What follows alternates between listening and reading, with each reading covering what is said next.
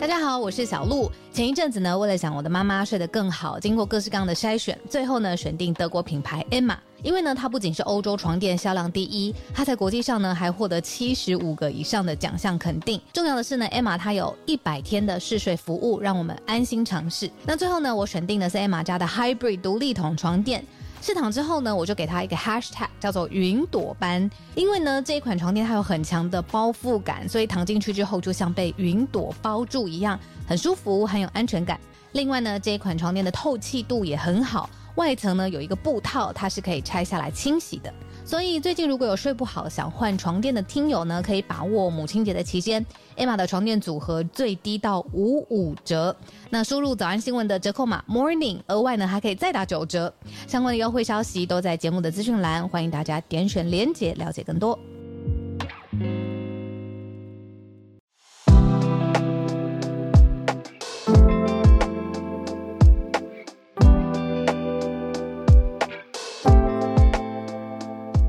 小鹿早安，大家早安。嗨，早安，大家早安。欢迎大家来到今天11月7号星期二的全球串联早安新闻。大家早。早，你有看到礼拜天日本的阪神虎赢球之后，球迷挤到道顿崛吗？我没有看到，有人跟我说念道顿窟。道顿崛就是那个字啊，因为那个字也不是挖掘的掘，那个字是土字旁在一个区，所以好像念道頓堀，道頓堀。然后嘞是很河，很多人啊，很多人出来。我一直想说是因为人太多把球迷挤到河里，不是，其实就是想跳的人就跳河。这到底是一个传统习俗吗？还是一个传统习俗？可是隔了38年再一次终于封王的传统习俗，所以有一种隔了38年的复刻感嘛。反正就是球迷太开心了啦。哦，用跳河的方式表现一下。对，而且后来因为实在是太多，就现场还有，你说我看是谁出来劝阻，警方，日本警方就叫大家，他用警告的方式跟球迷说不要跳到河里面。日本警察担心了。我讲一下那个地方在哪里好，就是大家看照片啊，或者是自己有去过大阪有一个跑步人的看板。跑步人就是那条河，就是那个地方。我知道对啊，就是那个跑步人啊。我这样讲大家应该是知道。跑步人很有印象，画面感。就很多人去，连我自己去的时候也都一定要学那个跑步人拍一张嘛，拍一张一定要拍。就心斋桥那附近，总之那边的那条河，就是我们在讲那个道顿窟。好那总计隔了38年之后，阪神虎这个日本的职棒球队，阪神 Tigers。又再度封王，所以总共有几十名的球迷跳到河里面去狂欢到半夜，礼拜天晚上的事情。运动实在太让人着迷了，就是你看你支持的球队，不论任何一种运动哦，尤其是你知道死咬牙多年，就是希望他赢，然后不论他怎么样表现，就是支持他，然后最后真的看到他赢的那一刻。真的只能跳河了，没有其他方法。哪有啊？这个结论是哪里来的？为什么一定要跳河啦？表现人家那个心中无法表现的开心。我觉得比较好笑的是，警方真的是无所不用其极。他们这次的说法里面还有说，不要跳河，因为你跳进去就像在厕所的水中游泳。可是即使这样讲完，还是很多人跳。对啊，那个内心一定是在哇狂叫的一个。其实日本人对大家好像有研究，就是说，因为日本。在表面上面比较拘谨嘛，然后比较怕麻烦别人，然后所以内心澎湃的感受就是要这种特殊的时刻 trigger， 然后他们内心火山大爆发的时候，哇，真的是看来也很替这些20-30位，你说20-30个跳河的人开心。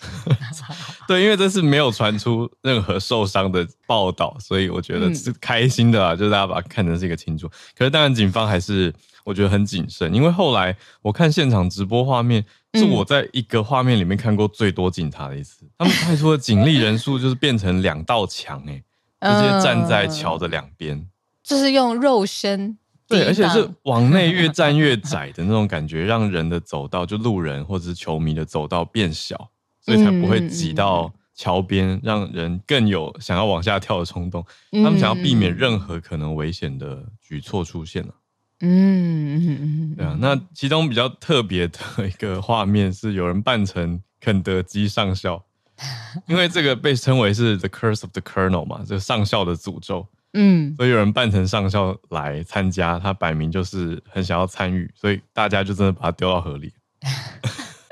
他就是 ask for it， 对，他就把自己打扮一身白，就是大家看 KFC 的那个白色爷爷的那个 logo 上校造型，我觉得非常可爱啦。就是像你讲的，还好，就是也很所幸没有任何人伤亡嘛。对啊。欸，虽然这样讲有点引战，可是你觉得表达开心会到很极致，像我们知道就是几个大的庆典，比如说巴西的庆典，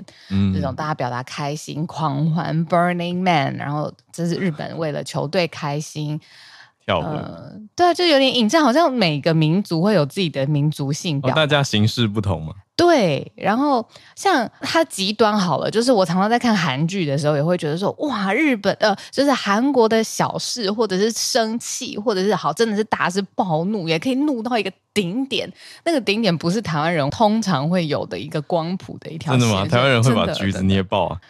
但不会去扯人家头发。爆橘，爆橘，然后把人家踹飞，然后滚很多圈。对啊，对，每一个民族有自己的特色。好啦，就趣味开题，但是总之礼拜天的晚上在大阪有几十个人跳河庆祝阪神虎庆祝的38年的胜利，他们得到总冠军，就是所谓日本第一。好，那好轻松的结束，我们来整理一下几个提醒。对，来吧，我们几个国际的大题目也是持续的在更新当中。好，我们一题题来看。我们今天的第一题是习近平他要跟澳洲的总理见面，他的说法呢是说，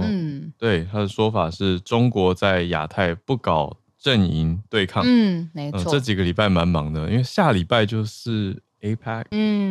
就是准备习近平也要到旧金山参加今年度的 APEC 峰会嘛，亚太经合会。好，那现在先去到澳洲。第二题则是在美国的消息，美国宣布 4.25 亿美元对于乌克兰的军援案，这是新的案件。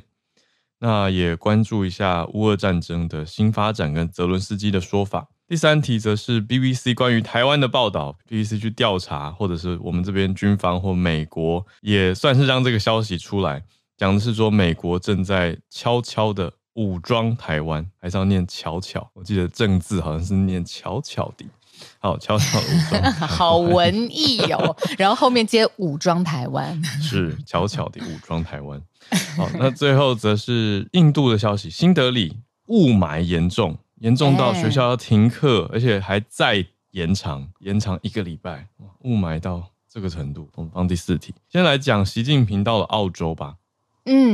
那在讲两国元首碰面之前呢，我们来复习一下早安新闻之前很常讲的，就是印太战略。这个是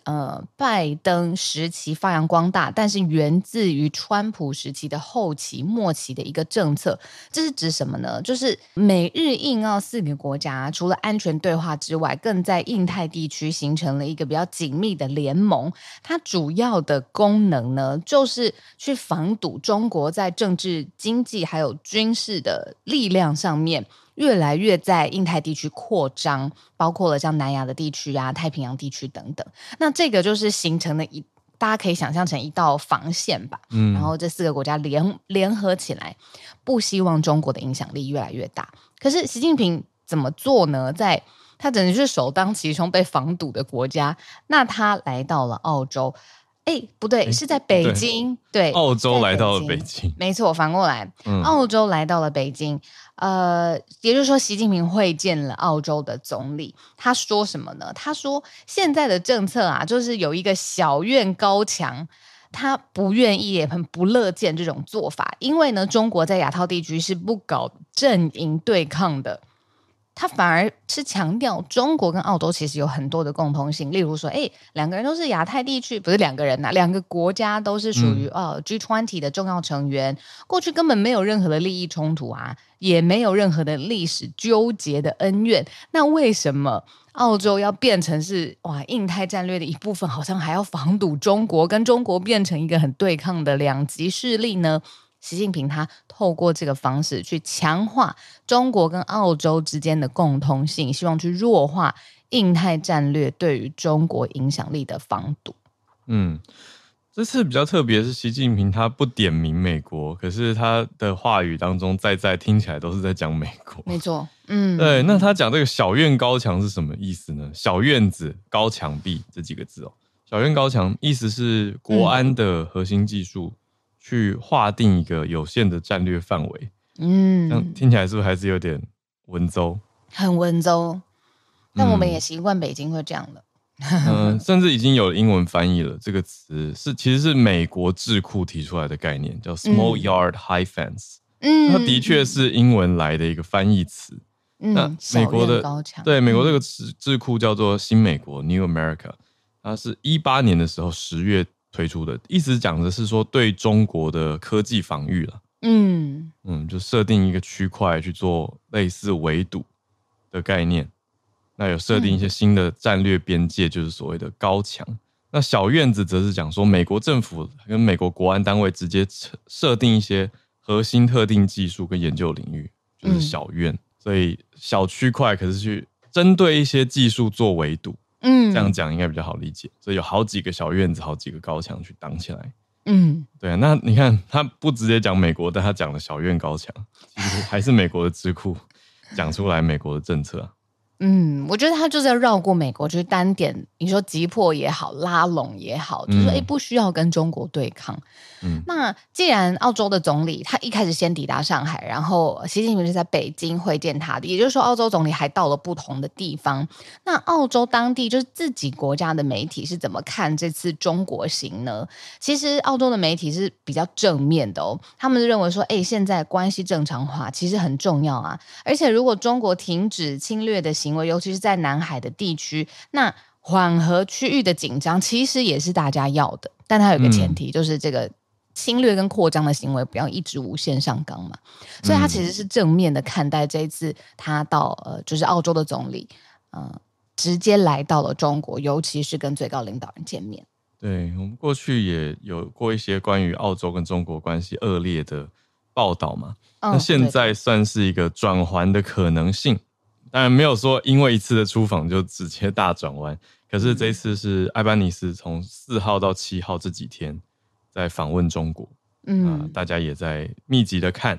说中澳关系会不会有所改善。嗯，最后补充一个小小的，就是其实中国是澳洲最大的贸易伙伴之一，就是其实两国的贸易是非常密切的。那在政治上面的问题之前，会不会经济的关系现在是澳洲更看重的？那两个你知道他明明是在印太阵营，而且跟美国关系友好，可是为了要有经济的大饼，怎么去拿捏两国的双边贸易，这个也是现在澳洲他们想要解决的问题。嗯，对啊，所以从2020年中澳关系就冻结了，这是北京方面的做法。那这个回应的原因是要表达澳洲先前一系列政策算是对澳洲表达不满了。对，那在这之前，澳洲有很多事情，像是禁止华为参加澳洲的 5G 网络建设，不让华为来竞标。当然，为什么？因为就是担心一些技术跟安全的风险嘛。那也算借此来限制中国去扩大它的影响力啊。嗯，那也批评北京说，讲香港的事情，澳洲有出意见，澳洲认为说北京怎么这样打压香港的抗议者。那北京也觉得管那么多。好，那后来还呼吁澳洲，还说 COVID-19 的疫情起源有提出一些说法，说可能是来自中国。嗯，那中国当时回应很大嘛，就说部长级会议停掉，煤炭、大麦、葡萄酒都惩罚澳洲，就是课税。嗯，故意把关税拉高，把那优惠去掉等等，作为一种回应。但是现在经过了这些年，看看有没有办法有改善的余地。好，一个是改善嘛，一个你说这个 COVID-19 的起源。嗯，后来国际上面有一个共识了吗？没有。我们不是报了好几次美国什么调查报告，联合国调查报告，就停在报告。对。所以这个陌生的，在很多地方感觉已经过去的疫情来源到底是哪里呢？问号。哎，以后的历史会不会觉得这一段有点荒唐啊？死了那么多人，很不幸的消息，然后那么多医护，然后可是他的到底是怎么发起的？我至少我现在不知道啊，就是怎么发生的，在我的背景资料库当中我没有看到大家会有共识，然后确切的原因这样。嗯，对啊，到源头段很难查吧？嗯嗯嗯。好，这是我们今天第一个题目，是习近平在北京接见澳洲总理。那第二题来到美国新的军援案，虽然我们之前讲到众议院议长啊，这让大家担心了一下，说会不会影响到美国对乌克兰的军援，但现在这个新的案子还是顺利的完成了，提出来了。没错，这个军援的计划呢，是源自于一个倡议，叫做乌克兰安全援助倡议 （Ukraine Security Assistance Initiative）。USAI 简称啦，但是呢，是这个倡议的最后一笔钱了。然后这个就是用这个倡议提供的最后一笔钱呢，规模是 4.25 亿美元，然后援助乌克兰，来自于美国对于乌克兰的援助，然后对抗俄罗斯。我们这个世界上面现在有两大战事正在同步发生，我们在关心中东的同时，其实乌克兰跟俄罗斯的战争没有停止。那这一次就是提供新的一个军事援助方案，里面包括了像是无人机弹药这种比较新型的，然后还有一个国家先进的防空系统弹药、小型的武器，还有军用卡车等等的。那综合下来，如果我们累积从2022年2月份，哇，这么早吗？对耶 ,2022 年2月份，一直以来，美国已经对乌克兰提供了440亿美元总计啦，加总起来的安全援助，就各方面啊，军事啊、物资安全上面的协同抗俄罗斯，这种440亿美元。440亿美元，这是总计，从去年乌俄开战到现在，美国对乌克兰的军援规模。那小鹿刚讲到的这个 USAI， 就是专门给乌克兰的一个安全援助倡议。这个倡议是180亿美元的多的规模，可是这样离440还是差很远啊。其实就是因为美国政府用其他很多方式去补，或者去增加这些预算，不同的倡议这种。对啊，用很多的方式，也包括了总统的拨款权，叫做 PDA， 它有一个 presidential 的相关的专权。那就可以来不用国会批准就可以从国库转移武器给盟国。对，那每一个规定当然有不同的一些细则，当然这种方式种种加在一起就来到440亿美元，这么的高。那我们说这个世界上两大战事倒是有一个共通点啦，就是我们上次才说以哈不会谈判嘛，以色列他不达到他的目标，他不会停下来焦灼。那另外一方更焦灼了，因为等于说是现在乌俄的前线啊，媒体用一个字我觉得很优美，说广阔的前线一年来处于一个停滞的状态，但是泽伦斯基他说还是不要跟俄罗斯谈判，就是谈也没有，不愿意谈也谈不会谈下来，因为这个意愿上就是不足的。泽连斯基说，除非俄罗斯入侵的部队全部撤离，否则他没有准备要跟俄罗斯用谈判的方式让整件事情落幕。哇，好吧，就是怎么会觉得对？我觉得你这样摆对比实在是非常接近哦，就是两边都有各自坚持的一些底线，没有办法突破。所以，比如说以色列讲人质是谈判的一个底线，那泽连斯基就讲说俄罗斯撤军。俄罗斯要离开乌克兰领土才可以有机会谈判。对，所以他说目前就没有准备要，泽连斯基的词，他说跟恐怖分子会谈，他说因为毫无意义。两边都是谈判焦灼，应该说根本没有办法要进到这个阶段。对，这是乌俄这边看到的新情况。当然，持续乌俄两方都还有一些数字的更新。可是怎么说呢？好吧，就是都还是刚刚讲说停滞，可是并不是完全的没有战事跟伤亡。对，就是对于取得共识，或者是取得战争到底要往哪个方向发展这件事情是停滞的。可是当然战事持续发生的过程当中，推进一些后退一些，伤亡的人数，其实我们在报以哈的时候， 我有跟大家分享，就是其实我的朋友有提醒我说，哇，世界上还有另外一个战争，我们有一阵子比较密集的 update， 那后来大家都去理解中东的地区，因为相对的复杂，我们现在回头来再看一下发生什么事情。对，我觉得还有一个很大的点是，当然战争都不是大家乐见的，可是我觉得目前乌俄的情况比较多是军人对军人之间军事的对战，但是以哈之间我们还是常常看到的报道，特别是中东的媒体说两边视角都有，就是平民的伤亡，我觉得是让大家看得更心痛的。不是说军人伤亡就没有什么，而是说它持续了一段时间的情况。那你说战争的残酷，大家已经某种程度上麻木了嘛？就是乌俄已经从去年2月打到现在，对。那我觉得我们还是看情况不定时的跟大家 update 吧。好，我们来到第三题吧。第三题我想特别谢谢制作人，就是选出这一题，因为我最近在看一本非常精彩的回忆录，我跟大家一起分享。他是过去美国一位已经卸任的国防部部长，他叫艾斯培，就是中文翻译啦，他已经卸任了。那他在任内当中特别的有针对中国跟台湾，尤其是就是在海峡两岸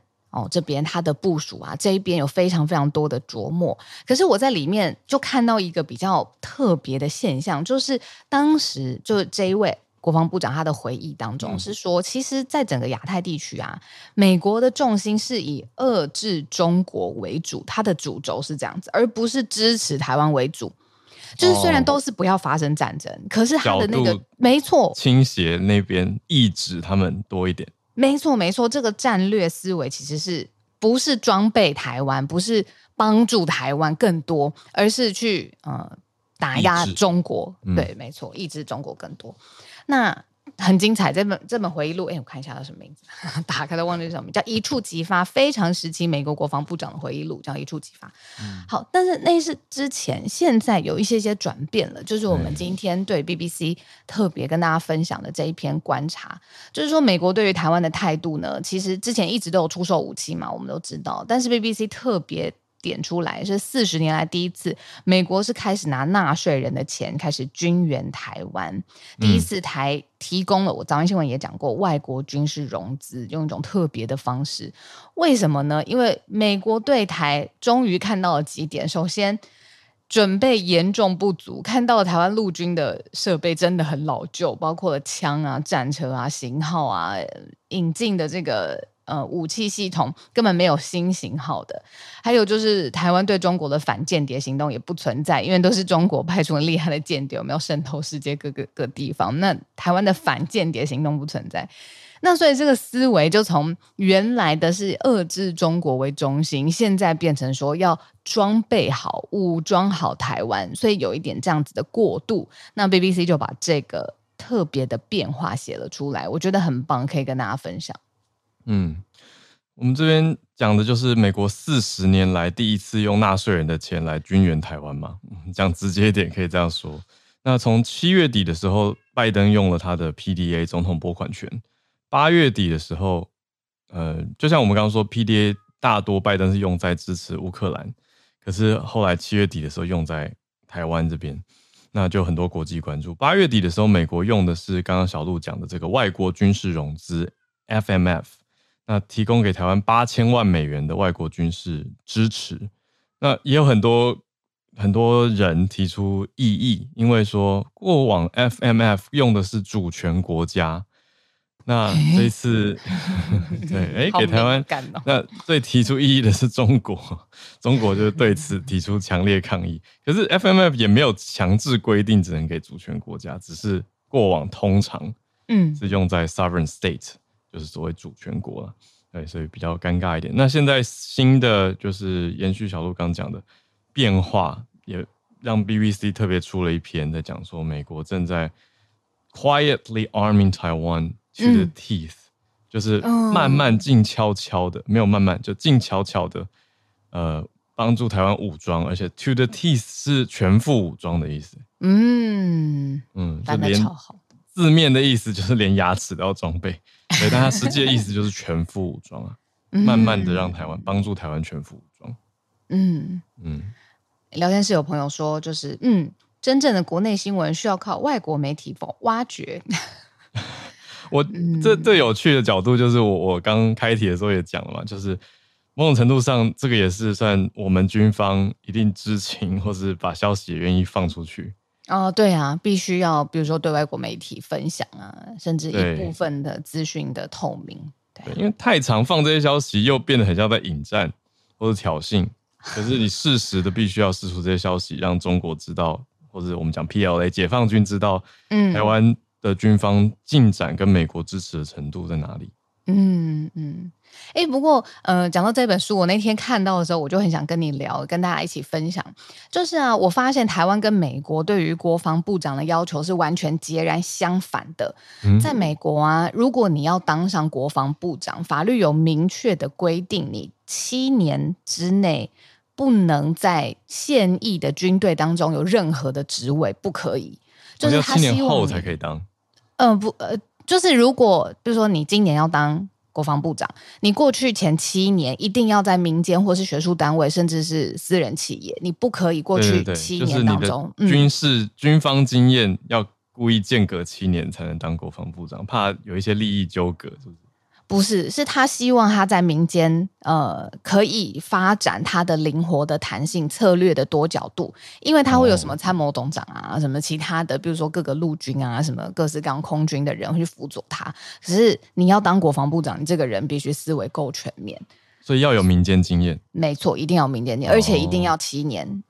以内都不可以待在就是体制内的军队这样子。可是台湾完全是反过来的，台湾升国防部长通常都是上将下一步嘛，你考量这个从上将开始选，所以他一路以来的养成都在军队当中。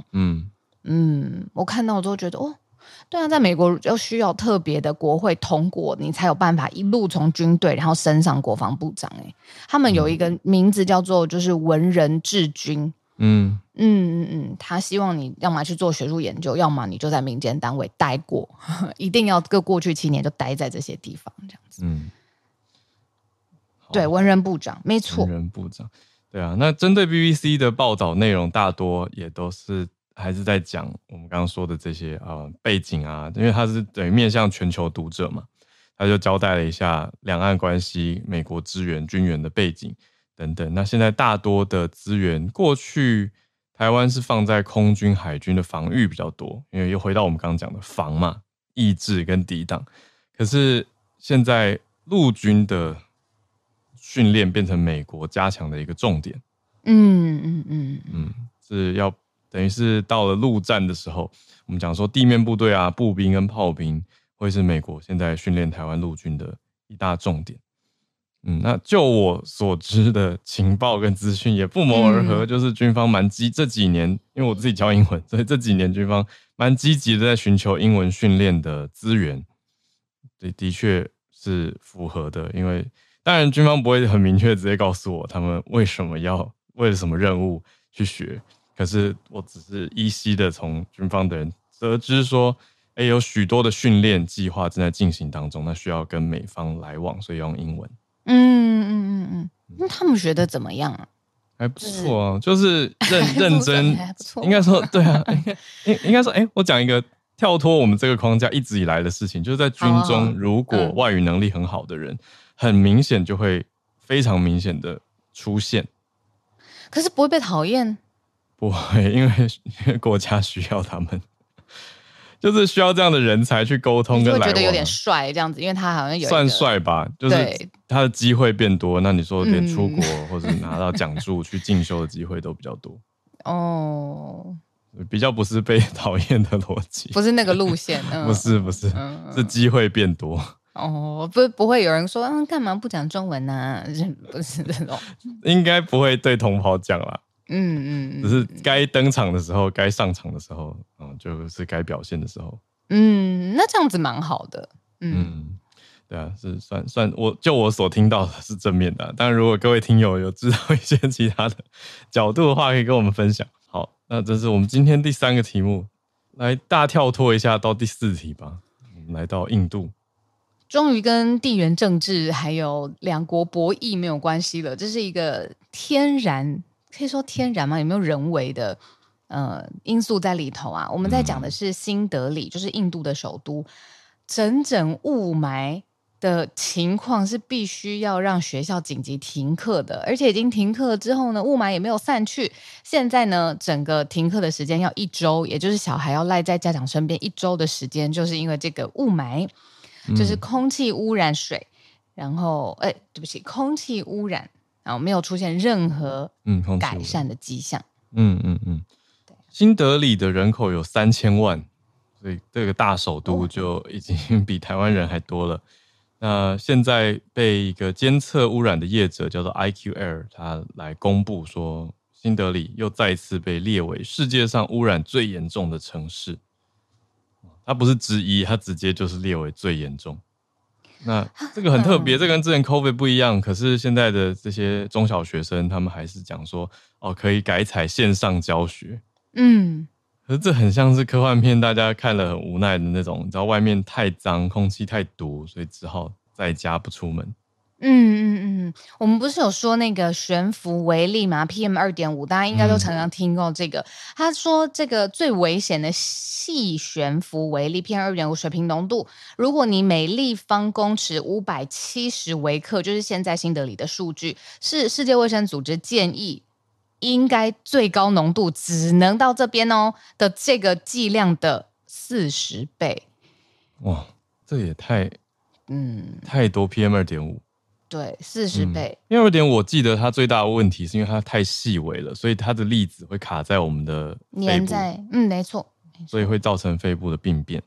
就是我的认知 ，PM2.5 它的问题所在跟人体为什么会是最严重，大家在看的危害点。那浓度高成这个样子，真的很毒的空气耶，很毒。他说每年导致数10万人提早或是过早死亡。对，那你刚刚不是在讲说天然或有没有人为因素呢？我想有的，因为讲到说印度很严重的依赖比较高污染的发电方式是煤炭发电，而且也没有要拒绝淘汰煤炭，不是没有讲错，没有要淘汰煤炭的这个呼吁。所以过去7年的印度人均排碳量还是增加的，平均增加29%，就是不减反增啊，因为需电量是增加的嘛，所以反而有更多的煤炭发电，那这个也助长了空气的污染。哇，我看到那个照片，真的是它的那个能见度很低很低，你就往前面看去，就一片灰色不说，就是再远一点，你已经几乎都看不到了，就是在雾里面，只是它不是。没有负担的雾，是雾霾，是对人对身体有伤害的高浓度的细悬浮微粒。很像我们看过那个上次早上新闻我们也讲了，伦敦变成豌豆汤的那种，很浓黑的。可是伦敦那个时候雾还有点黄黄的，对啊，都是污染造成。很难想象会刺鼻到学校要停课，然后停课也停不下来，就是还要延长。对啊，但刚讲完 PM2.5 的浓度就比较可以理解。太危险了，真的是没办法正常呼吸的空气。就是印度首都新德里的情况，还要再停课1周，会停到11月10号为止。德里的小学。好，这是我们今天4题盘点。那我们准备要进全球串联的时间。聊天是意外，因为刚才浩尔聊的这一题开始讨论，就在军中英文好到底会被做什么事情？有人说他去帮忙写长官的英文论文，哦不，很正常吧？长官，你英文好，长官不找你找谁啊？长官可以找自己啊。我听过一个什么事情，应该可以讲吧，反正很模糊，反正就是有一个我的某某朋友，他在军中。反正去会谈之后，他看着长官在他面前努力写了很久，挤了很久，还叫他等一下，然后最后给他的一个类似报告书或者什么结论文件，上面才1行字，就让他觉得英文不是中文，就是为什么那个长官斟酌字句非常的久，然后又是手写，所以就让他觉得为什么要等这么久？哦，那我只能说，反正每个人专长不同啊。对，那你的英文可以贡献国家，不要贡献长官的学位好吗？哦，写长官的论文哦。对，他是写长官的论文，因为长官在念硕士什么的，然后就被抓去。不行不行，这是学术伦理的问题。我还以为是内部要交的一些报告。哦，这个不好评论。不可以打妹的死哦，打妹、对，好，我们有几位听友已经举手，看到汉超老师，哎，大家可以在 podcast 还可以听得到吗？还是或是去 clubhouse 的汉超课堂有回播？那要彻底都不想再做了，因为最近就是工作的职位有点转换，然后现在出差也变很多，然后这个。对，我现在是在那个 Omaha Nebraska 跟大家连线啊，在中西部。对，然后对，除了这个之外，就因为我自己做这个 podcast 完全是出于兴趣嘛，所以有些时候也会占用一些个人时间，所以就决定暂时先放假了。以后如果再回来的话，应该也不是以汉超课堂的方式回来。所以今天是最后一期啊，不过还是会偶尔会来这个早安新闻跟大家分享的哦，所以大家随时欢迎啊，这个大家还是看得到我的。是的，谢谢。那今天呢，其实带来的，理论上来说不算是新闻，但是是跟现在的这个美国外交还有国际局势都非常相关的。那外交事务今年的最后一期出来了，一看这个目录，我就觉得就是神仙打架一样。因为这两篇文章，就是头两篇文章，其实都非常的重磅。第一篇呢，它的作者是杰克·苏利文，也就是现在的美国的国家安全顾问。那第二篇文章的作者呢，是这个罗伯特·盖兹啊，盖兹在90年代的时候是这个中央情报局的局长，后来在这个 Bush Jr. 的第二个任期和奥巴马第一个任期的时候，他是美国的国防部的部长啊，所以说是两位重磅的人物。那这两位的文章就是主要就是探讨美国现在面临的外交上的挑战，以及美国应该因应的方式和面临的问题。先说就是两位作者就是背景就大相径庭，一个是县政府官员，一个是前政府官员，一个在立场上呢是民主党，另外一个是共和党，一个在外交上呢是属于比较温和派啊，另外一位就是这个盖兹，他是属于鹰派一点的，所以两个人的立场和本身的观点就有很多不一样的地方。那当然，苏利文作为现在县政府的官员，在他的这篇文章当中，他肯定不能批评现在的政府吧，所以他尽量就是为拜登讲好话。比如说这个2021年美国撤离阿富汗啊，这个在苏利文讲是美国战略重心的一次调整。假如说美国没有撤离阿富汗的话，那接下来就不可能那么有效的来因应这个俄罗斯入侵乌克兰，因为这个美国其实不得不说，他给盟友提供了非常准确的情报啊，就是俄罗斯会全面入侵乌克兰。其实上乌克兰和整个北约是有一定的这个准备和因应的。那另外就是苏利文也提到前任总统就是这个川普啊，在美国外交上做了一些很混乱的事情，尤其是疏远了一些盟友。那拜登政府现在的一项策略呢，就是重建和盟友的关系啊，尤其是欧洲的盟友和亚太地区的盟友。那同时苏利文有一段我觉得还蛮有趣，就是打了自己的脸，就是他提到这篇文章是在10月初的时候出来的。那他这篇文章提到说，中东的局势，尤其是以色列的局势其实是相对安稳，目前来看不会有发生什么大事啊。结果这篇文章定稿之后，这个不到24个小时，就是10月7号啊，这个哈马斯大举袭击了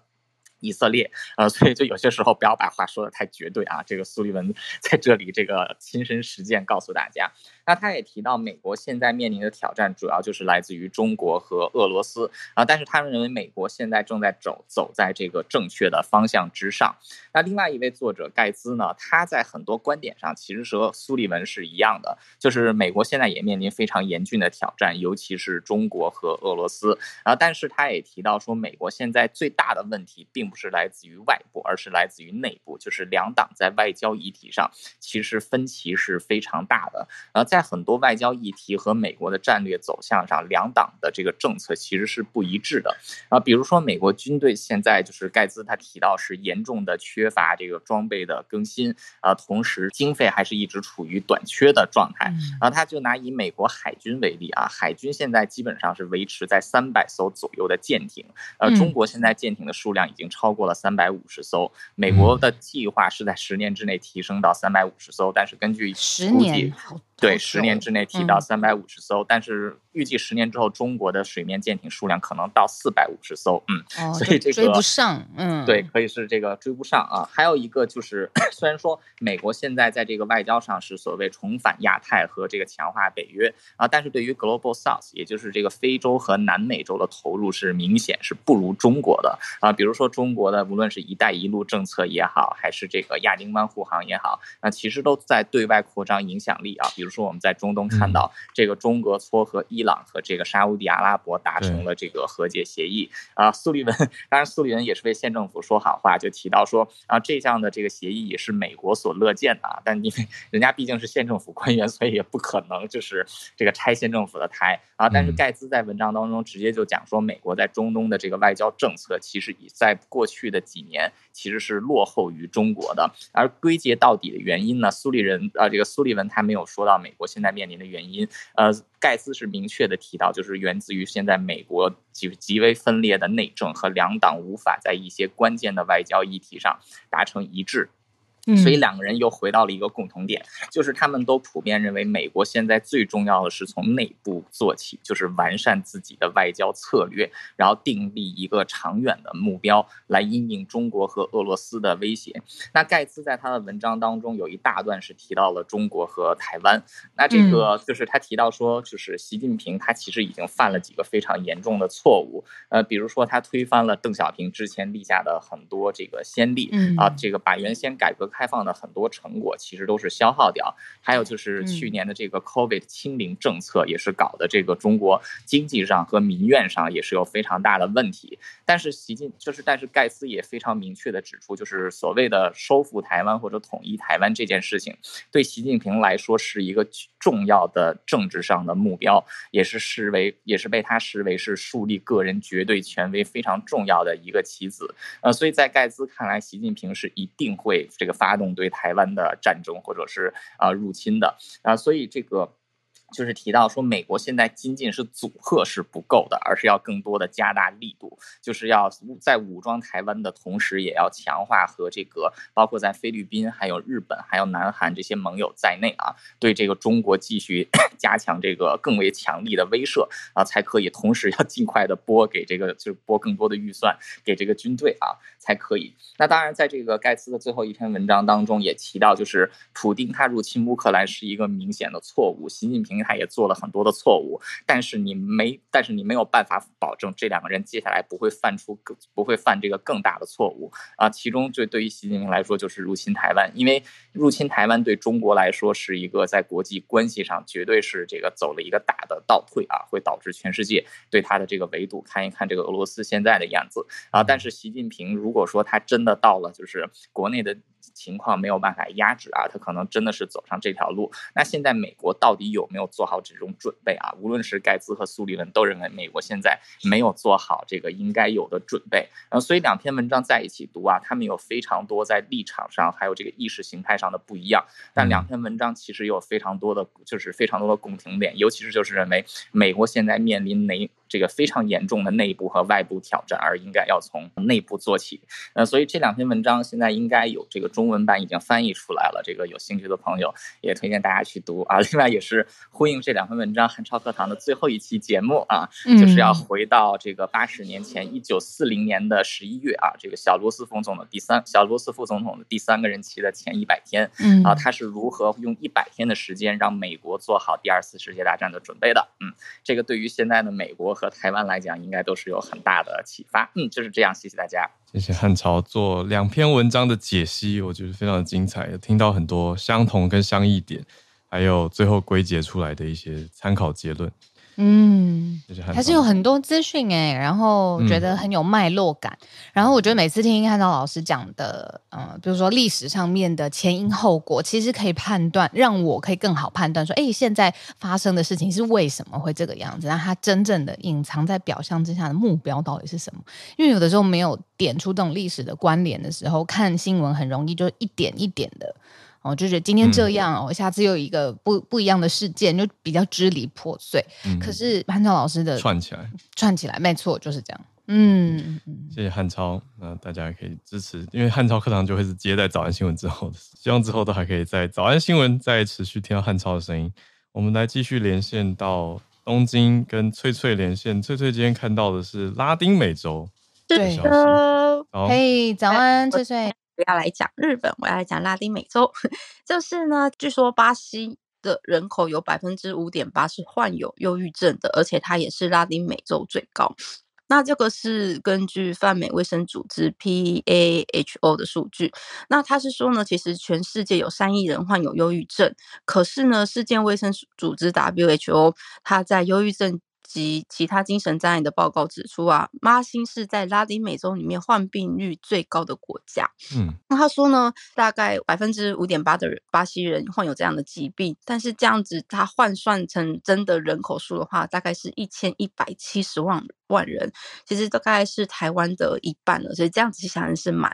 可怕的。那他说其次是古巴的 5.5%， 然后巴贝多、巴拉圭、巴哈马，其实这一些整个拉丁美洲国家大概都是有 5% 以上的人是患有忧郁症这样子。然后另外就是啊，美国的话有 5.9% 的人口他是患有忧郁症的。而且非常有趣的是，巴西卫生部它最新的一个流行病学的研究显示啊，未来这几年内可能有多达 15.5% 的巴西人口可能一生至少会患一次忧郁症。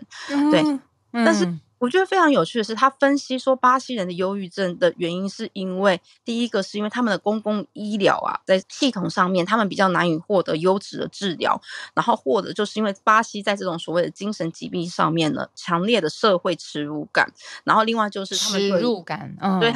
就是患病很丢脸，不像我们肯定觉得这种病，对。然后另外就是因为他们也缺少忧郁症的治疗方案。世界卫生组织他们也指出啊，其实现在啊，患有精神疾病的人数是逐渐增加的，尤其是在低收入国家。那最主要原因是因为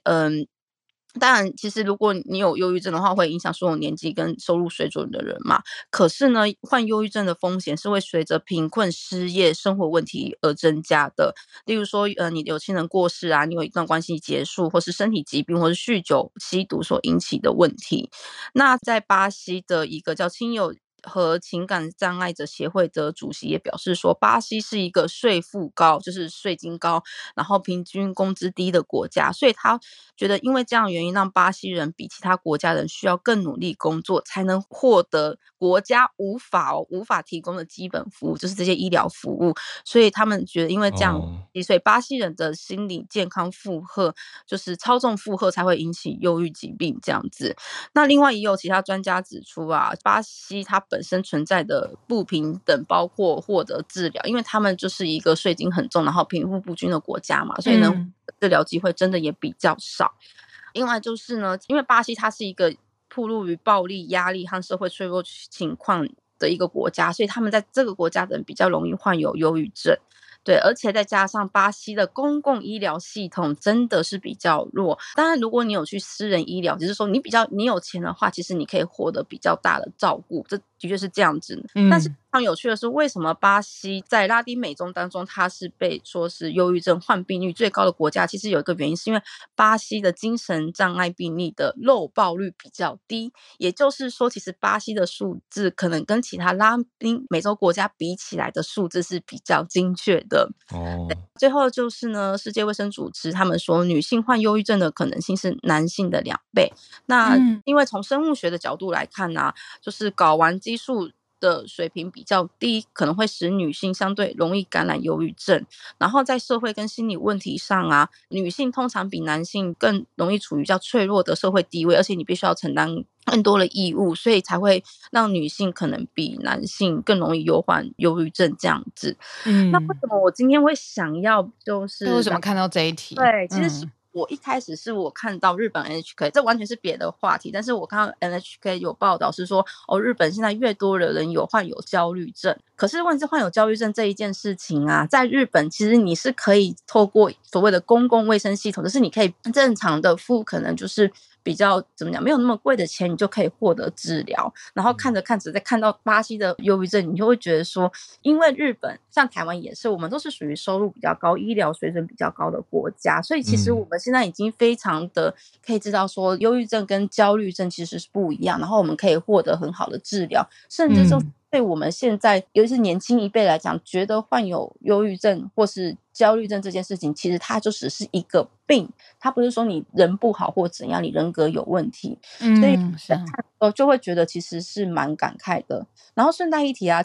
现在越来越多人是患有焦虑症，而且非常有趣的是哦，焦虑症有 10% 的潜在人口，他们都觉得自己可能是患有忧郁症。那其实这几年焦虑症的患病人口越来越多，一个是因为受到疫情的影响，另外就是其实现在世界各国的物价都在上涨的关系，大家对于自己生活上是越来越有不安的。那还有另外一个是一个英国的调查，他们有调查了世界上1万个年轻学子，就是25岁以上的年轻小朋友啊，以下，然后他们说呢，很多的人他们会因为气候的变迁而感到不安焦虑。就是我看到一个就是比较有趣的报道，反正就是因为我看到日本的报道，然后再反过来看到这个巴西的报道，会发现说其实真的是你的国家医疗水准的不一样，还有包括你整个社会环境经济的不一样，会引起的病不但不同，而且能获得救治的几率真的也是差很多。对，就是稍微分享给大家，谢谢。谢谢翠翠，刚刚讲这几个面向我都觉得很实在啦，对，就是有这个落差。那也刚好借这个题目呼吁一下吧，因为台湾这边的话有一些精神科医师也就虽然翠翠刚刚讲的我觉得没有错，就是比起以前现在已经普遍污名少很多了，你说精神疾病污名少很多，但还是很多很多的传统观念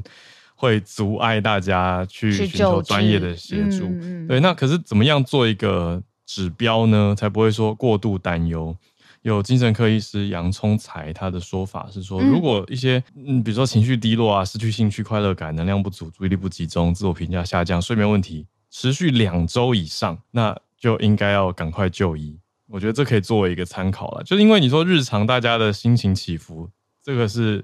一般状态嘛，都会有。可是我2个礼拜以上，那就要自我有意识，或者也可以观察身边亲友，如果他低落这么久了，可能就有一些状态。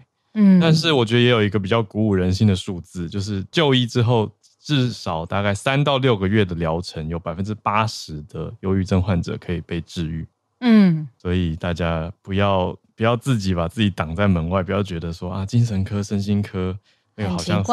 很严重有问题才要看，但是如果你自己有一些状况，大概2个礼拜就可以去看了。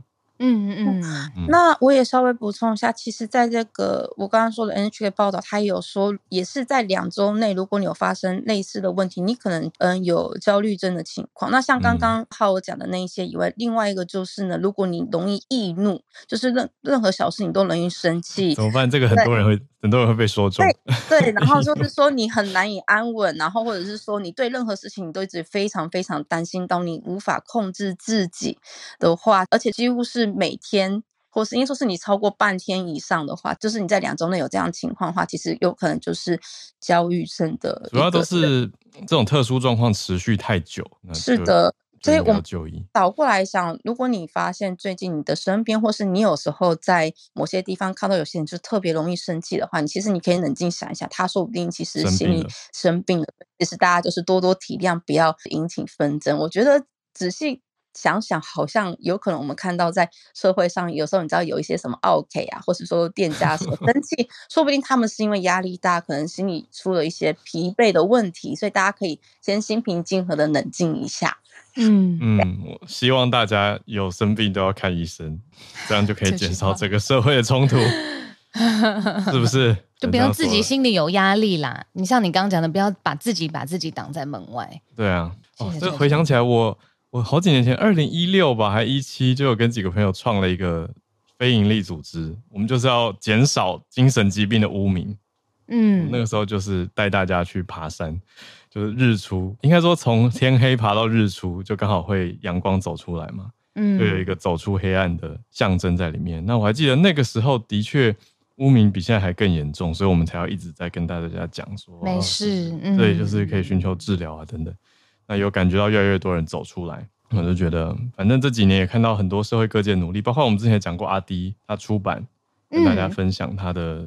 过来人的经历。对啊，我都觉得这个很珍贵，所以希望大家都不要把自己挡在门外，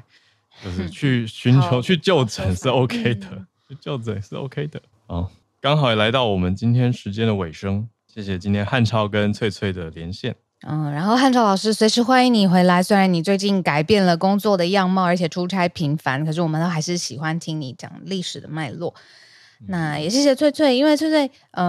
每一次选题其实都有她的平衡，然后都有她的特别的角度，为什么今天要跟大家分享这些。那早安新闻我觉得没有翠翠也都不一样了，就是你是整个节目当中真的是啊我们很喜欢的一部分，对啊，所以谢谢你。特别谢谢两位，两颗爱心。我们就明天早上最后讲讲那个 Premium 社团的大家，对哦，记得投票哦，我们主视觉就靠大家的决定了。那就是有支持付费支持我们的人 Premium 的社团，现在就是大家应该都在里面了。那我们第一篇的贴文就是希望大家帮我们选未来早安新闻的主视觉，它会变成我们 podcast 的封面，然后比如说社团或对外沟通的最重要的形象，所以我们很希望由你来决定，所以记得去里面投票。对，因为我们自己纠结了一下，就觉得都还不错，怎么办？就是交给 Premium 听友来决定好了。所以就打算给最支持我们的付费支持的 Premium Plus 跟 VIP 听友来决定。那如果其他听友听了很久但一直还没有决定要加入 Premium 的话，看要不要这个时间也可以加入一下，就可以投票咯就可以表达你比较喜欢哪一个视觉，也可以给综合性的建议哦，比如说哪一版的什么比较怎么样，那我们再综合去跟设计师沟通看看。就谢谢大家的意见，因为我觉得大家一起来决定那个感觉又更不一样。那我们一起来共创决定早安新闻接下来的视觉样貌。明天早上8点准时，我们继续同时空中连线，还有 SMC 早科学的时间。我们明天早上见，大家拜拜。